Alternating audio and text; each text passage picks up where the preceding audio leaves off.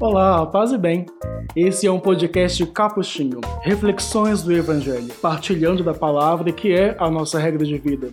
Nesse momento, fique numa posição confortável, concentre-se e vamos juntos anunciar o Evangelho com a nossa vida. Paz e bem e boa reflexão.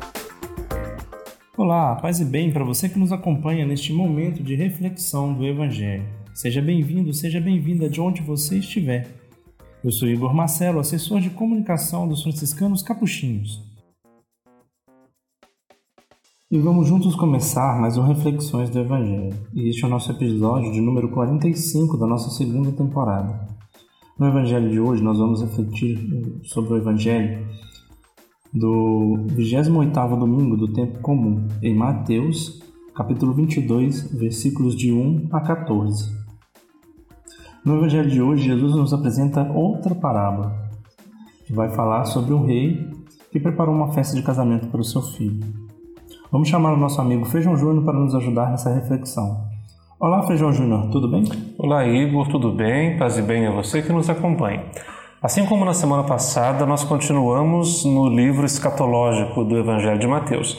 As parábolas são um pouco parecidas, inclusive, porque o tema elas têm em comum, é o tema da realização derradeira do reino, ou melhor, do sentido derradeiro da realização do reino entre nós, que é já agora, já desde agora, mas ainda não completamente cumprido, e por isso tem essa abertura de futuro que é própria da escatologia. Assim como na, na semana passada, Jesus continua falando aos sumos sacerdotes e aos anciãos do povo, os interlocutores são os mesmos, e a parábola segue bastante parecida. E a parábola é esta. O reino dos céus é como a história do rei que preparou a festa de casamento do seu filho e mandou seus empregados para chamar os convidados para a festa, mas estes não quiseram vir.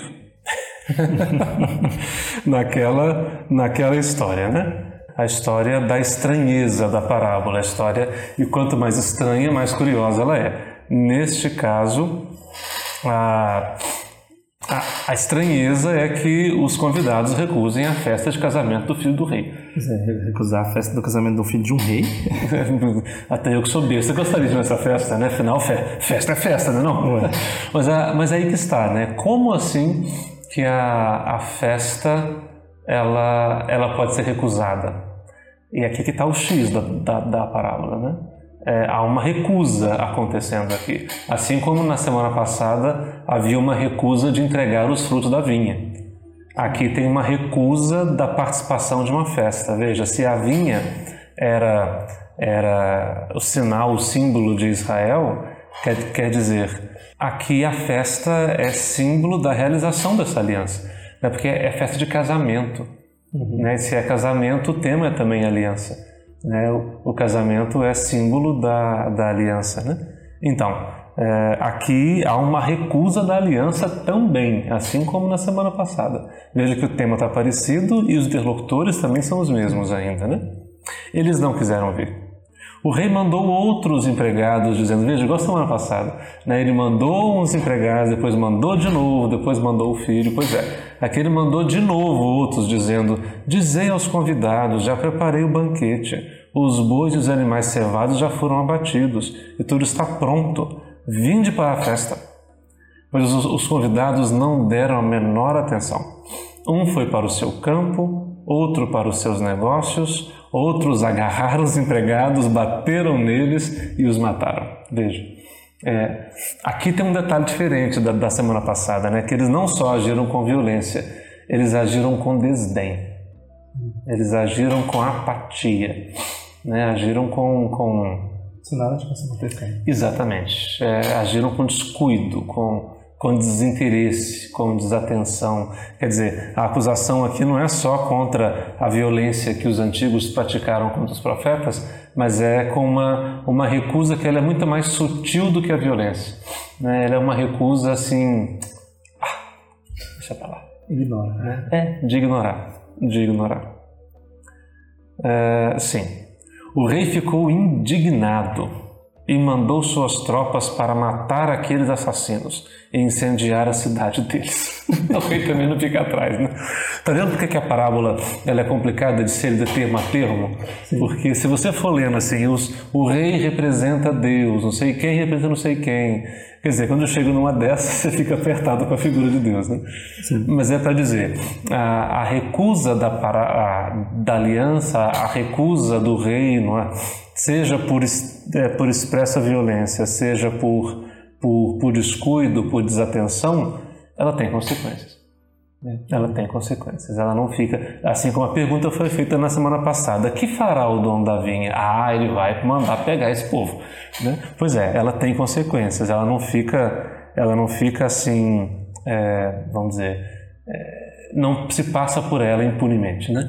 Há consequências muito sérias na vida. Depois de feito isso, o rei disse aos empregados: A festa de casamento está pronta, mas os convidados não foram dignos dela. Portanto, ide até as encruzilhadas dos caminhos e convidai para a festa todos os que encontrares. Todos os que encontrares. Veja que aqui agora, se o tema é de fato a aliança, a aliança agora se abre. Né? Não é só para os convidados especificamente mas é para todos que forem encontrados nas beiras dos caminhos, nas encruzilhadas, etc.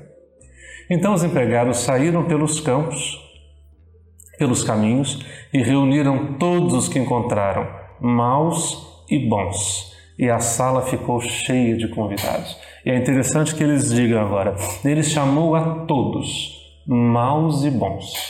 Não tem nenhum critério moral aqui para definir ele é um convite agora que se abre a todo mundo.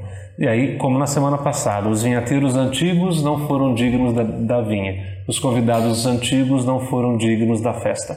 Por isso, agora o convite se abre. É a maneira como Mateus entende essa espécie de universalidade da, da mensagem do Filho. Uhum. Ela serve para todo mundo que, que a escuta na beira dos caminhos, maus e bons. Todos são convidados, não há uma, nenhum tipo de distinção sobre aqueles que são convidados e aqueles que não são. Mas a parábola tem ainda um detalhe que nós vamos ver já já. Bom, então pera aí, só um cadinho que daqui a pouco a gente volta.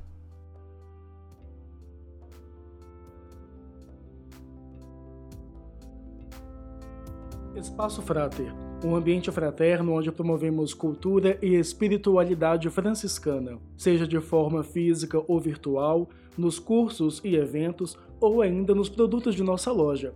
Saiba mais em espaçofrater.com.br.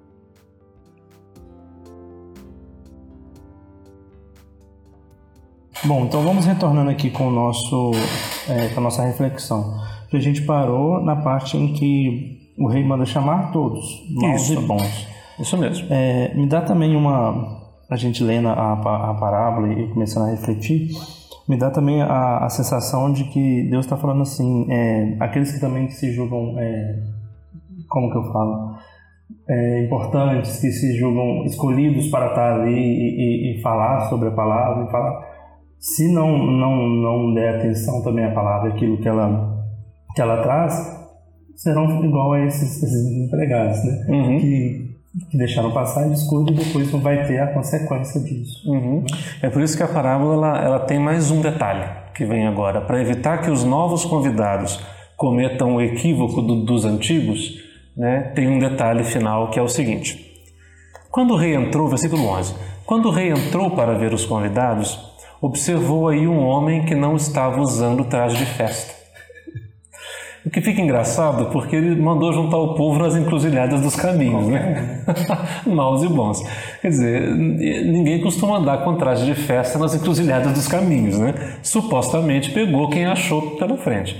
Então aparece esse dado também intrigante sobre a exigência que o rei faz para que os convidados estejam devidamente trajados. Ou seja, o convite está feito, o convite está aberto para maus e bons. Mas uma vez aceito, o convite tem consequências. O convite tem, é, é, o convite tem uma, uma, um compromisso que ele tem que ser sustentado por parte de quem aceita. Na, na, na verdade, todo convite gratuito da, da vida é um pouco assim. Né? Você não é obrigado a amar ninguém. Mas uma vez que você ama, esse amor te impõe alguns compromissos. Né? Ninguém é obrigado a ser amigo de ninguém, mas uma vez que alguém assume esse, esse compromisso da amizade, essa amizade impõe alguns compromissos. Então, é, é, é nesse sentido. Então, o convite não tem que ser aceito. Mas se ele for aceito né, nas encruzilhadas, nas beiras dos caminhos, então que aqueles que vão se comprometam de fato, estejam ali, uhum. aqui fala o traje da festa, para dizer, estejam ali, vamos dizer, com consciência de que festa é essa que eles estão participando. Né? Exige uma espécie de contrapartida, não como condição, mas como consequência do convite aceito. Né? A aceitação tem consequências. Ele diz a ele, amigo, como entraste aqui sem o traje de festa? Veja que o rei chama de amigo, né? em, em, em primeiro lugar. Mas o homem nada respondeu. Ou seja, a mesma apatia dos outros, que foi cada um para um campo, cada um para um negócio, e não se deu nem o trabalho de responder. Tá então, ali, mas não tá. Tá ali, mas não tá. E aí, e isso não pode ser aceito. Né? E porque isso o torna semelhante aos anteriores. Então o rei disse aos que serviam: Amarrai os pés e as mãos desse homem e jogai-o lá fora, na escuridão. Aqui, escuridão em, em, português soa terrível, né? ainda mais que a parábola é, escatológica, mas é, é como quem diz, é no escuro lá fora, né? joga para fora da festa. E aí haverá choro e ranger de dentes, que é a, a expressão que Mateus gosta, né? Porque muitos são chamados e poucos são os escolhidos. É, aqui há quem questione a tradução e, e, fala que essa história também mal contada desse jeito, mas a, a conclusão é essa, né? Chamado e escolhido aqui no seguinte sentido: é, ser chamado é a, a abertura universal do convite que está aberto. Todos são chamados, mas constituir-se como escolhido, ou seja, acolher o chamado e ser escolhido por ele, isso passa pela postura de quem aceita. Isso não é automático. Né? Não é uma, uma, de novo, como na semana passada, não é meramente uma pertença jurídica. Não se trata simplesmente de dizer estou batizado, então está pronto. Né? Ou então é, é como, quem vive uma fé completamente desconectada do resto da vida, como se ela fosse uma gaveta da vida. Né? O que o texto está dizendo é que o convite aceito ele alcança a vida inteira. E então é, ser chamado é um dom. Colocar-se na postura de quem é, é aceita o chamado e se faz escolhido, isso depende da, da maneira como cada um acolhe e como cada um vive esse chamado. Então não é que não tenha responsabilidades. A, a generosidade do rei está posta, a abertura do chamado está posta, mas a, a, contrapartida, vamos dizer, a, o, o, o, esforço de estar ali inteiramente não é dispensável. Né? Exige uma responsabilidade por parte de quem aceita. Eu fico pensando também assim, se seguíssemos essa parábola mais à risca, como que as nossas pastorais estariam muito mais cheias. Né? e muito mais eficazes, inclusive. Sim, né? muito mais atuantes e trabalhando, né, assim, de fato pelo reino, né, porque a gente vê muitas pessoas com uma fé de preceitos, né, assim, eu vou ali na missa, faço o meu preceito do domingo e volto para casa, uhum. o resto uhum. é o resto. Sim, e mesmo para além do, dos limites eclesiais da pastoral, né, mas é, mesmo quando você fala de, de justiça social, quando uhum. você fala de. Quer dizer, são tantas realidades que, se de fato a fé fosse um critério de, de estabelecer um modo de viver, né, talvez a gente não precisasse gastar tanta discussão com justiça, com fraternidade, com, quer dizer, porque são dados que já são fundamentais da fé. Né? Mas o fato de a fé, ela nem sempre ter na vida de quem diz que crê uma, uma, uma consequência tão clara do, do, do ponto de vista ético, político, econômico, né? quer dizer, é, é quase como que uma esfera de entretenimento, às vezes, que pertence ao âmbito individual, pessoal, né, doméstico, então, bom, temos aqui uma crise de alcance do que de fato nós cremos ou não. O que a parábola está dizendo é que a coisa não está resolvida pelo viés jurídico. É preciso, é preciso resolvê-la do, do, do ponto de vista existencial, que passa pela grandeza, pela abertura sem limites de quem chama, mas passa pela resposta, ainda que limitada, mas uma resposta autêntica por parte de quem recebe.